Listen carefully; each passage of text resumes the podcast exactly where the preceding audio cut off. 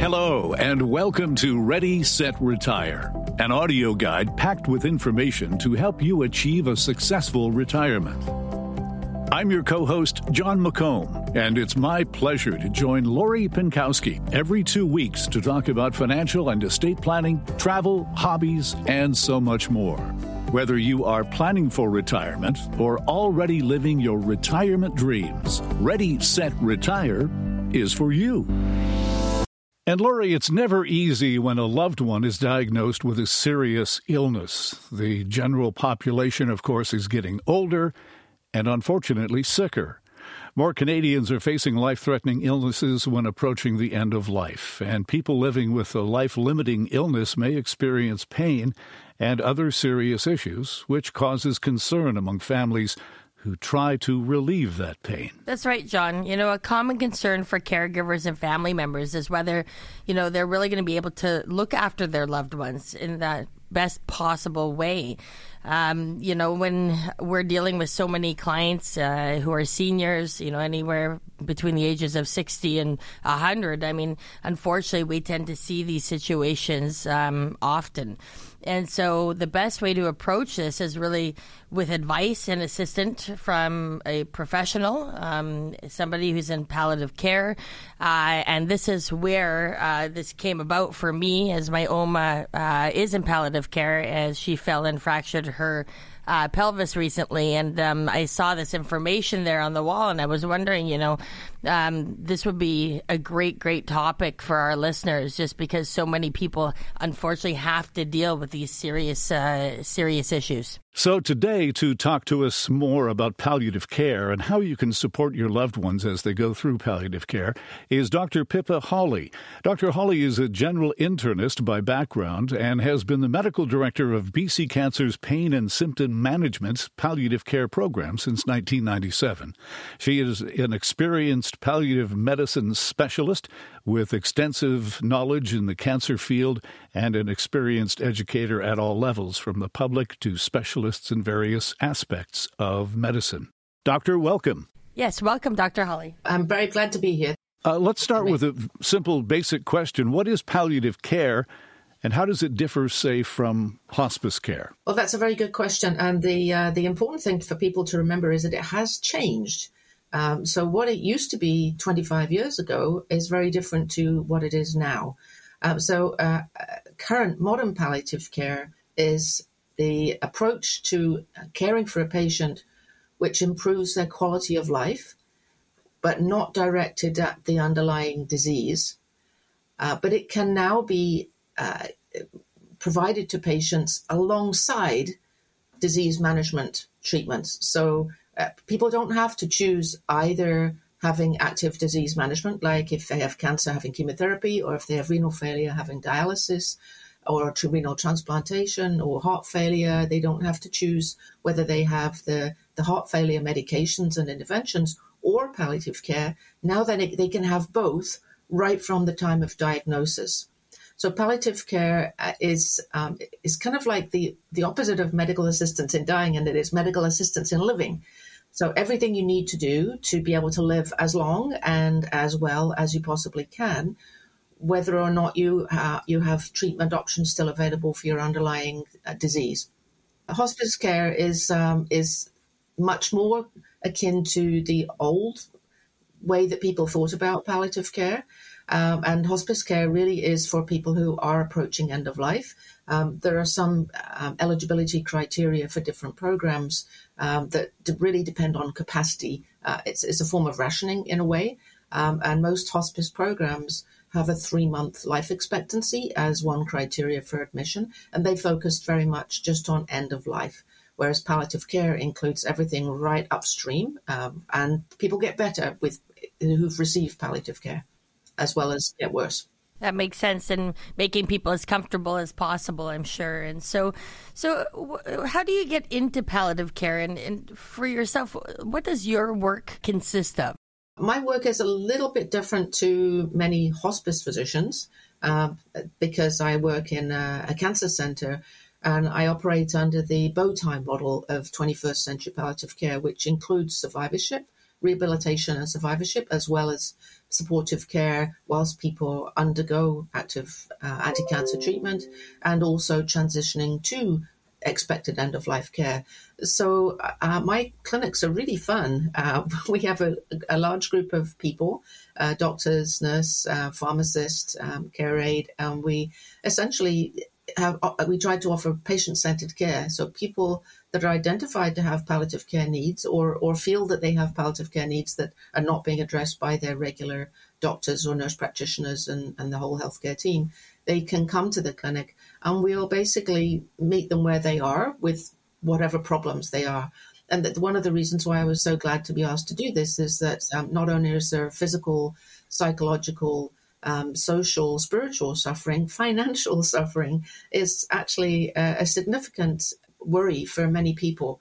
Um, panicking about what they need to do about finances can be really kind of scary. And also, it can be very overwhelming to deal with complex systems that maybe they don't understand very well. And it really is quite frightening trying to put your affairs in order, as, as they say, and having competent professionals who are able to walk them through the processes and be familiar with um, with all of the, the legal and regulatory frameworks is, is enormously helpful. And this is again why we try so often to have everybody organized when they're healthy, so that if something does happen, that they're not scrambling to get things done. I mean, we've had lawyers go to hospitals and get wills signed, and you know that's not the situation you want to be in.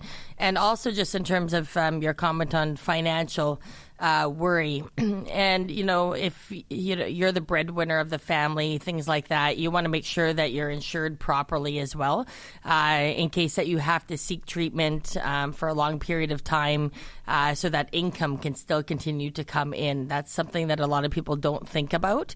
Um, and uh, and then just thinking about insurance overall. Uh, a lot of people have mortgages. Would that be paid for if something happens to you? These are questions that we bring up uh, during conversations and reviews, just again to make sure people are organized, so you're not scrambling at that time to to make decisions. Exactly, it's much better to, um, as we say, you know, hope for the best but plan for the rest, and that planning for the rest can start even when you're completely healthy. Uh, we never know what's around the corner tomorrow, and you know, I have people in their twenties who are, have serious cancer illnesses. And you know, it, it, I have also people who are in their 90s, um, and it can affect any of us at any time. And when you're sick, that's not the time to be having to deal with things in a rush. How do you know when someone is ready for palliative care? When you make that decision, what do you think about? What goes into it? Well, essentially, it's about patient needs. So, uh, the, one of the main reasons why we have referrals is because of symptoms. So if somebody has a symptom such as pain or nausea or cough or fatigue or breathlessness, um, hiccups, itching, you know, there's a whole variety of different symptoms. And, and, palliative care specialists are trained to be, you know, expert in, in symptom management. That's only one reason why we see people, though it's often the kind of route in. Um, the care that we provide is not, we're not just symptomatologists. Um, we also uh, address complex communication needs. So people that are struggling with the recognition of their mortality and worrying about what it's going to be like to die or what it's going to be like for their families when they've died. So there's the personal and then there's the social needs. So the, the unit of care with palliative care is the patient and the family, whoever their family is, and it may not be blood relations. Um, so the patient and the family, um, and trying to meet their needs in the psychological as well as the physical and the social and the spiritual realms. Uh, there's a lot of coordination as well that um, that is often required because navigating the healthcare system seems to be increasingly more and more complicated as resources gets get more and more stretched, and um, you know it can be really difficult to try and access care if you don't know what exists and you don't know what you're looking for. So we can act as sort of a clearinghouse and try and identify the supports that would be helpful to the patients, even if it's not us that actually provide them.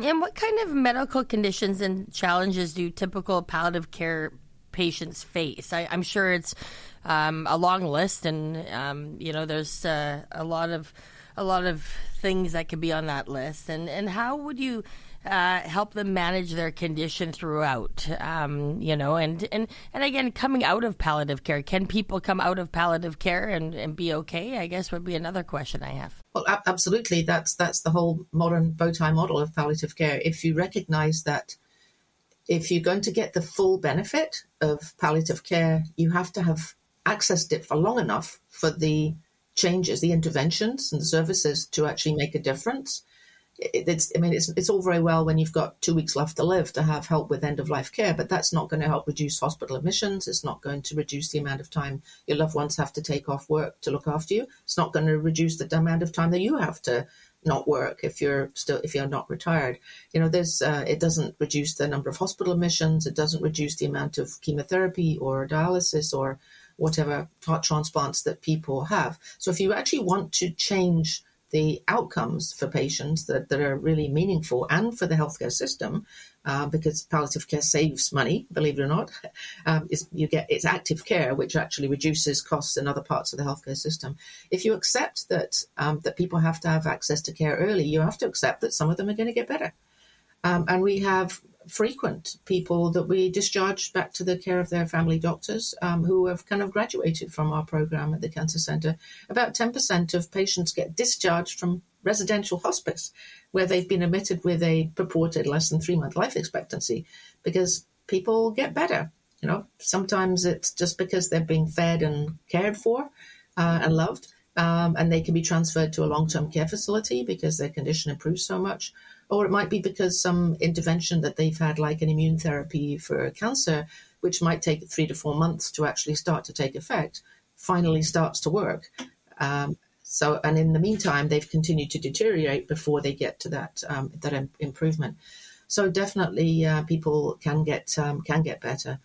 Um, they also come up with new treatments all the time. And, um, like, for example, one of my co- colleagues was saying that they've licensed seven new uh, breast cancer drugs in the last two years.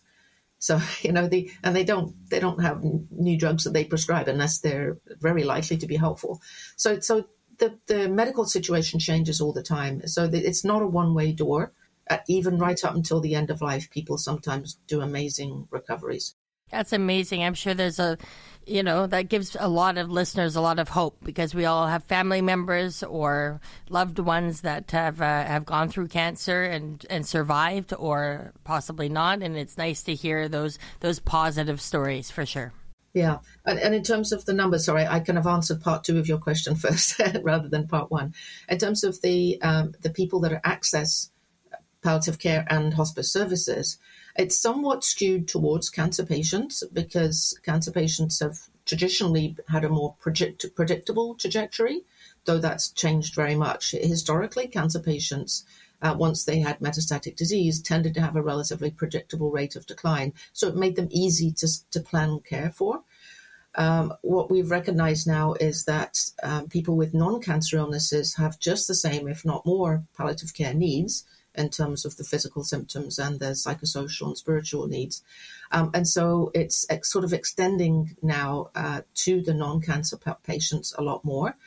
One of the issues, though, is that the disease managers, you know, the specialists in those other conditions, were not generally trained in a, a, a palliative care environment. Like it didn't exist when I was training. I mean, I'm 60s, early 60s. You know, I didn't, you know, they hadn't invented palliative care when I trained. And even people that are, you know, even 20, 30 years younger than me may have been trained in an environment where they had no access to palliative care because a program hadn't started. So there's, there's this sort of trickle up phenomenon where we're trying to train the young specialists to improve the awareness of people's palliative care needs amongst their seniors um, and have the pioneers uh, to try and spread the culture amongst the disease managers. That there are some particular conditions that um, that do quite well, um, and there's others that don't do so well. I think heart failure and renal failure, respirology have done quite well in terms of having people who are palliative care aware and, and are improving the quality of care within those illnesses. But hematological illnesses sometimes uh, do more poorly. It's been shown that people with leukemias uh, and lymphomas tend not to access palliative care as early as or as much as they uh, as people um, with other conditions, and also neurological, neurodegenerative diseases. Uh, the numbers of patients with Alzheimer's disease and other forms of dementia are quite overwhelming. So, palliative care specialists are never going to be able to reach all of those people with all of those conditions. Like 87% of the population in BC dies with a predictable declining illness, a chronic illness. There's no way that we that they all need specialist palliative care, but they should be able to access primary palliative care from their care providers, either their primary care GP or a nurse practitioner, or the specialists that are looking after their disease management. And that's where we're really hoping to try to sort of expand um, the, the competencies uh, with uh, medical training in uh, medical school and residencies and continuing medical education. Just to, to follow up on that, so is palliative care only provided in a hospital setting or are there other ways that care can be delivered? No, that's another soundbite. Palliative care can be everywhere. or I prefer everywhere to anywhere. Um, so um, we have inpatient services, mainly palliative care units. That that's a specialist unit where where people go and they're cared for by palliative care specialists.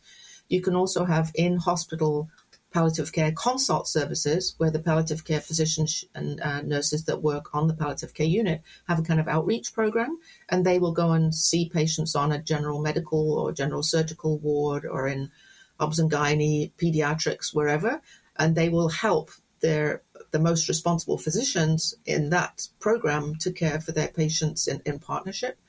So that's in the hospital. We also have home and community palliative care resources um, in in terms of physicians, but also nurse practitioners, nurses, uh, physiotherapists, occupational therapists, spiritual counselors, etc., nutritionists, um, and pharmacists who all play a really important role in, in caring for patients and families with serious illnesses.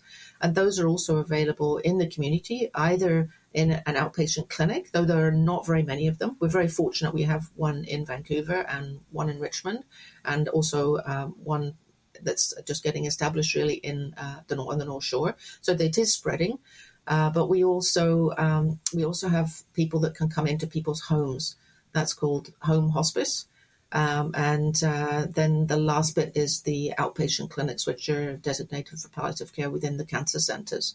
And there's those are the kind of the major deliverers of service for um, for early palliative care for cancer patients at the BC cancer centres in the six uh, regions. Uh, we have Vancouver, Surrey, Abbotsford, Kelowna, Prince George, and Victoria.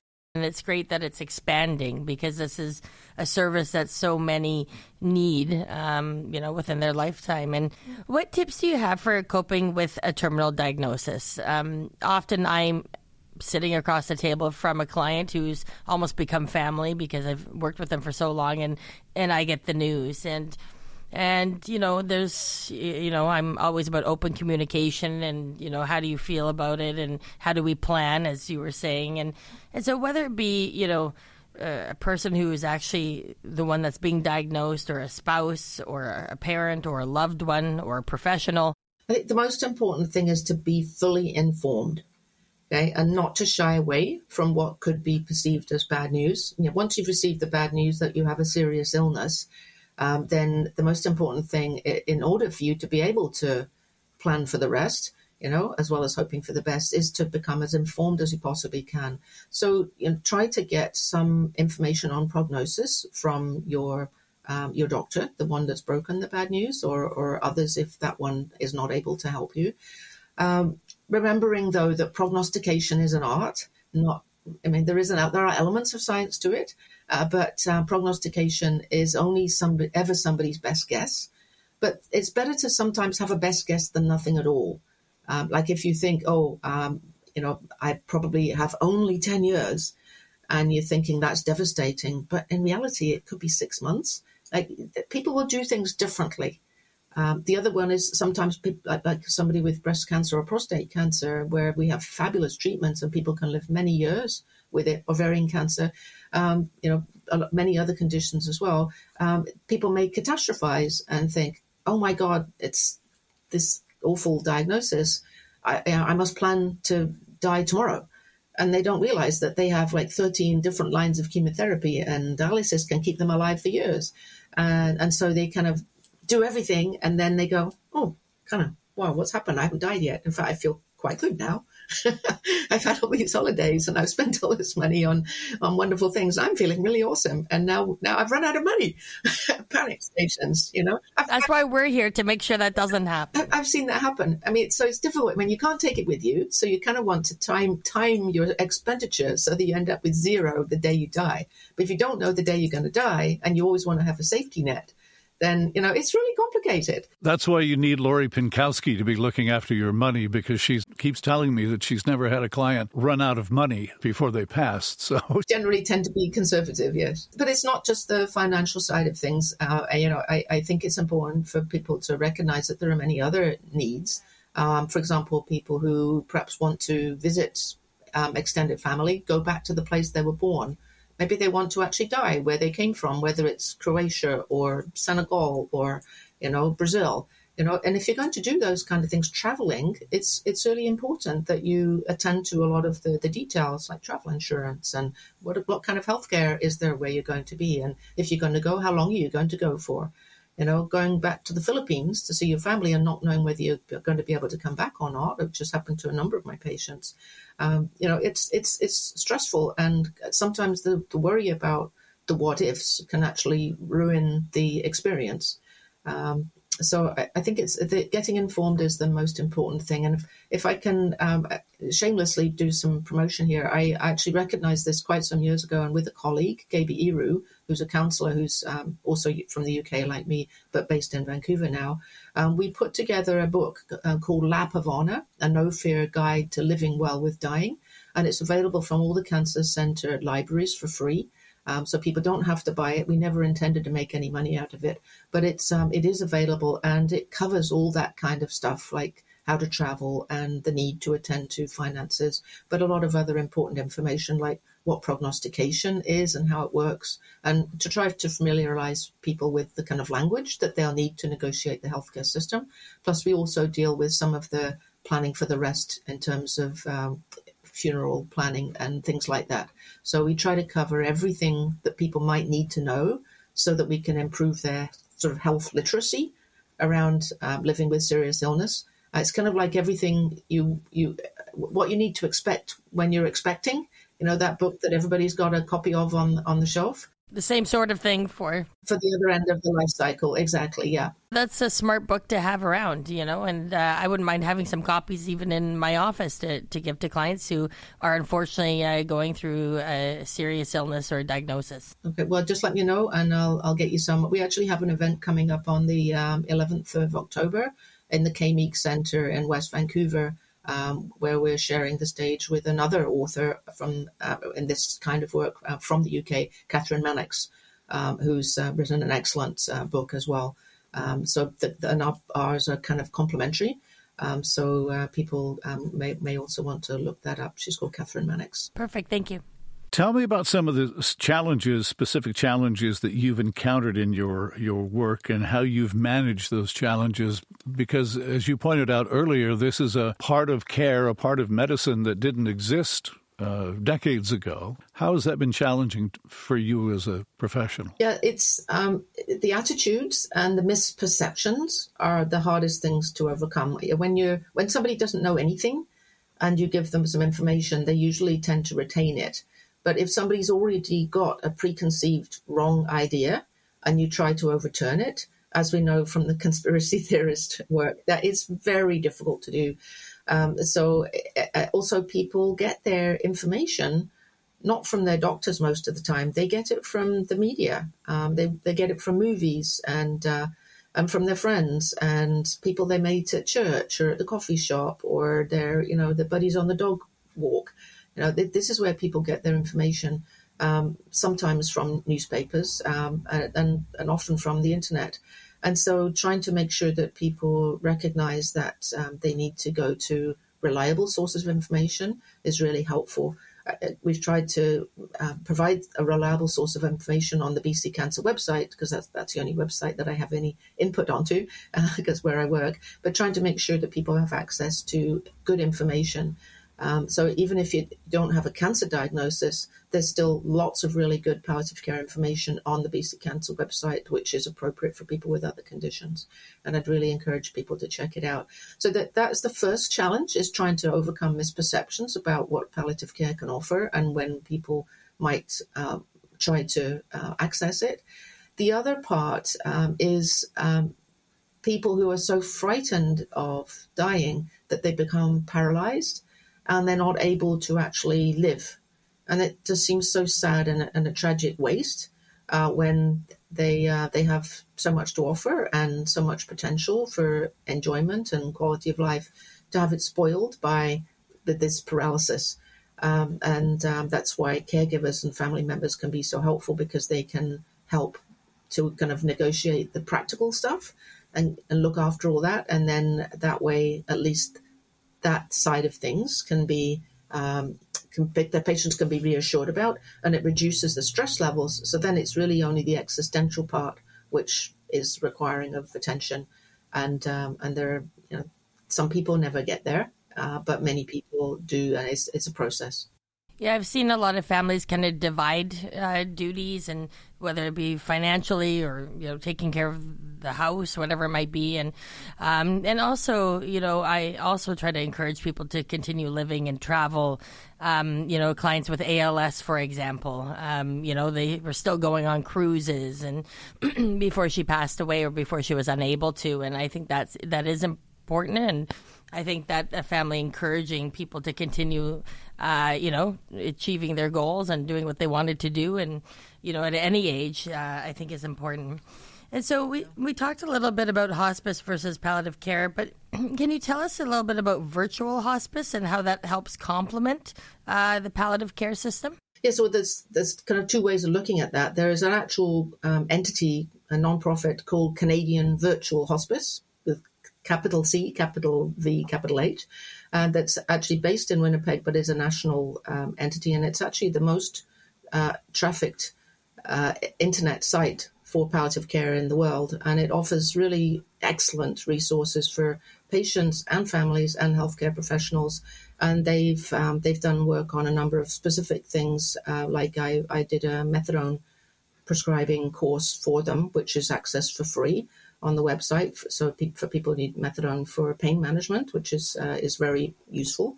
Um, there's mygrief.ca, which is really helpful. Myculture.ca, uh, which explores the different cultural attitudes towards living with serious illness and end of life care in a variety of different cultures, including First Nations.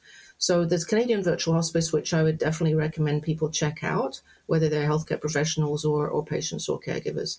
And then uh, there's the, the concept of accessing care virtually, which has really exploded since COVID.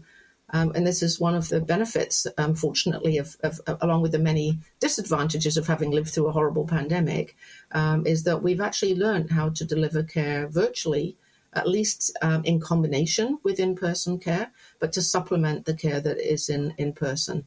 Um, and on occasions, it's been the only way we've been able to contact people. Like I've I've cared for people that live on Haida Gwaii um, and in fly-in communities in the remote north, um, and we we've all become much better at meeting now that we can have either completely virtual meetings like on Zoom or, or Microsoft Teams, or we um, we've been able to um, do Zoom meetings with patients some people can't do Zoom, but we can still manage to an extent with just, just telephone. Um, so these these tools have become really quite useful. Uh, a lot of hospices now have iPads that they can um, have taken to the patient rooms, you know, obviously sanitized and everything beforehand, and they can interact with people if necessary all over the world. I had one family meeting a little while ago um, at the hospital, and I had like five people in the room, including me and the patient, and I had three iPads and one was in each one was in a different continent. Uh, they were the ch- five children, so all the children were able to be present, even only only two of them lived in Canada. Um, and and they just we just had them up there, and it just it was just like having another person in the room. It was awesome. So one last question, you know, what can friends and family do to support themselves when a loved one is facing illness and palliative care? Because I, again, I've seen so many families go through this, and uh, I feel a lot of the loved ones kind of get. Uh, um, are almost a little bit lost in taking care of their own mental health and well being because they're so concerned about their loved one. And so, what tips do you have for those people? Yeah, that was a very good question. I think it kind of is similar to what the patients need to do, which is get informed, um, find out exactly what the the issues are, um, what might be in the future as well, like trying to project forwards and predict what might happen, even if it's a worst case scenario, and then having a plan in place for if the worst case scenario happens, even if you never use it, just knowing that you have a plan in place, you can then sleep at night. You're not worrying about the worst case scenario all the time. So that's number one is get informed, get prepared. And the second one is to accept help. Um, some people are very independent and they're very reluctant to ask for help. And even when help is offered, they say, no, no, I'm fine, I'm fine. You know, they, they say no. And um, they need to accept help. Uh, a lot of the time, people really want to help. Uh, people that care for the, the person that they also care for, they want to do something, you know. And if, if their offers of help are rejected, that's hurting them so uh, letting people help is a gift. So if, if you kind of flip it that way, you're not a burden. They are they will feel better about themselves and about what they were able to do after you've gone if you've let them help you. So uh, off, offer the gift of allowing people to help is really important and be specific. Like people come often say, "Well, let me know if there's anything you want," but then you could think, "Well, ooh, could I ask them for that? Like, is it too much to ask them for a lasagna?" And you know, I, re- what I really need is for somebody to come and help me with the laundry or to take the dog for a walk. But if they take the dog for a walk, you know, they, are going to have to be here by a certain time, and you know, and they, I need, I need them to do it three times a week. Maybe that's too much. Just ask just ask and say if you're not able to do it that's totally fine i've got other people i could ask but this is something that would be really helpful to me and specific and um, and then people will say absolutely yeah i'll do tuesdays i'm going to fund my friend they're going to do wednesdays and, and they'll get their daughter to do fridays and you know we can share it amongst the kids on the weekend and it'll be excellent we can all chip in. So the, these are just examples of how important it is i think to accept help. There's also um, a couple of financial things which i should mention which is the compassionate benefits program um, for people that are uh, that pay ei um, that um, that need to take time off to care for a loved one, they can get up to 26 weeks of compassionate leave uh, from the federal program. And uh, and I, I, see so many people who have taken so much time off and didn't realize that they were eligible for that. And, and unfortunately, it doesn't go retroactive. So if you think you're going to have to take time off, take it. Get the benefits. It doesn't have to be taken consecutively, and it doesn't have to be taken by the same person. So the 26 weeks is attached to the patient that's sick, not to the patient that's taking time off. Um, and I'd really encourage them to use that uh, because it can really help uh, free you up from a lot of expenses. I think also one last thought is just um, for loved ones taking care of, of those with illnesses, you know, to still continue to take a walk on your own, um, you know, do yoga, mm. exercise, you know uh, go skiing once in a while. You know, do still uh, continue to do what what you like to do. Uh, to to again take some time for your own mental health. I think is also important. And and just because September is World Alzheimer's Month. Uh, I just wanted to address that because, again, I've got so many clients who um, have been di- diagnosed with uh, some form of dementia. And I just wanted to ask how is palliative care applied to Alzheimer's patients? And is that somewhat different? And I know that your specialty is cancer, but uh, just if you could comment maybe for a minute on, on Alzheimer's and, and how that affects uh, people and uh, in palliative care. Yeah, the, really only the difference is the time frame. And because the time frame is so long, it's difficult to have access to specialist palliative care or have be, be cared for by specialist palliative care providers through the whole course of illness. For some, it can be many years.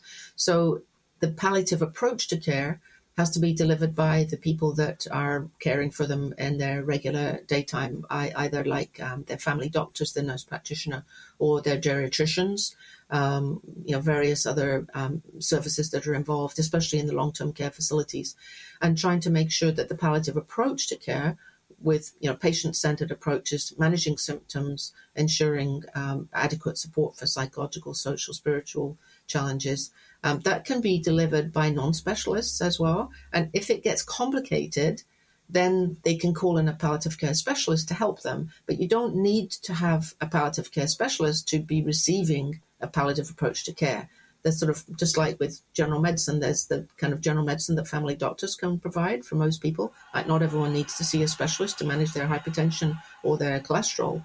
But um, if it gets complicated or difficult, there are people that they can talk to to to get extra care. Like if there's really difficult behavioral issues, um, or pain in people like that have severe hip arthritis that can't have surgery because they're COPD and they wouldn't tolerate an anesthetic and things like that. There, you know, there are times when we need to get some specialist help in uh, to manage those things, and um, so the palliative care specialist can kind of dip in and out of the care over the whole duration of the illness. They don't need to be involved from beginning to end. It's not like once you're in palliative care, you're in palliative care like you're in deep doo doo. You know, it doesn't work like that. That is good to know. So again, that you can you can be in palliative care and you can be out of palliative care. I don't think a lot of people actually knew that. So I think that in itself is a, a big piece of information that you shared today, along with so much. And we really appreciate uh, you joining us today. Well, thank you so much for inviting me. Uh, I hope it's useful my thanks to you as well for, for joining us. Very, very uh, insightful and enlightening. Uh, if there are listeners who would like more information, where can they find it? You mentioned your book, you mentioned uh, an event at the Kay Meek Center.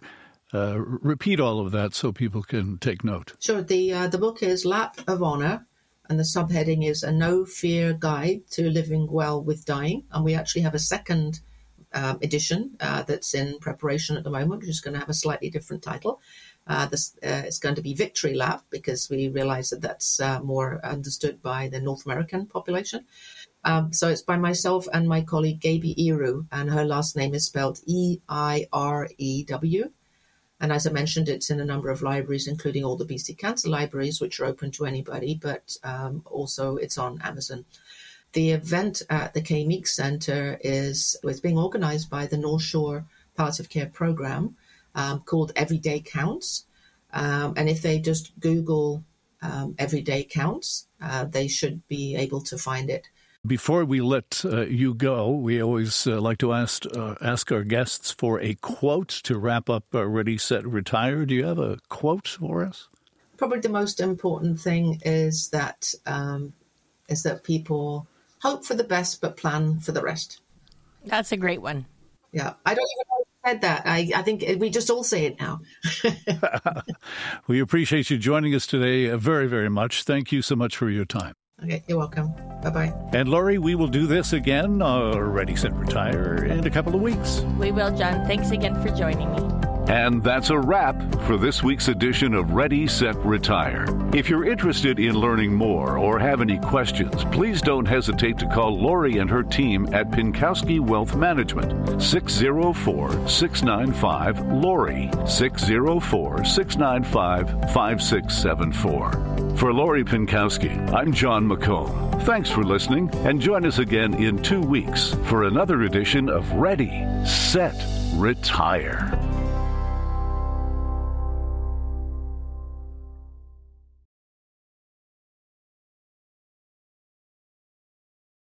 The comments and opinions expressed in this podcast are the result of work done by Lori Pinkowski. They may differ from the opinion of Canaccord Genuity's research and should not be considered as representative of Canaccord's beliefs, opinions, or recommendations. All views expressed in this podcast are provided for informational purposes only and do not constitute an offer or solicitation to buy or sell any securities. Canaccord Genuity Wealth Management is a division of Canaccord Genuity Corp., member of the CIPF and IIROC.